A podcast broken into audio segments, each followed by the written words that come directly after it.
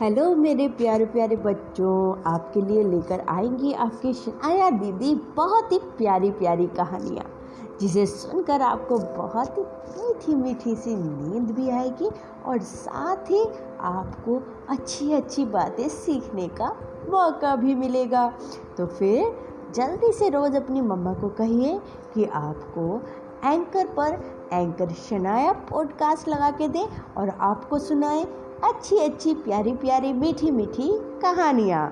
शनाया दीदी के साथ।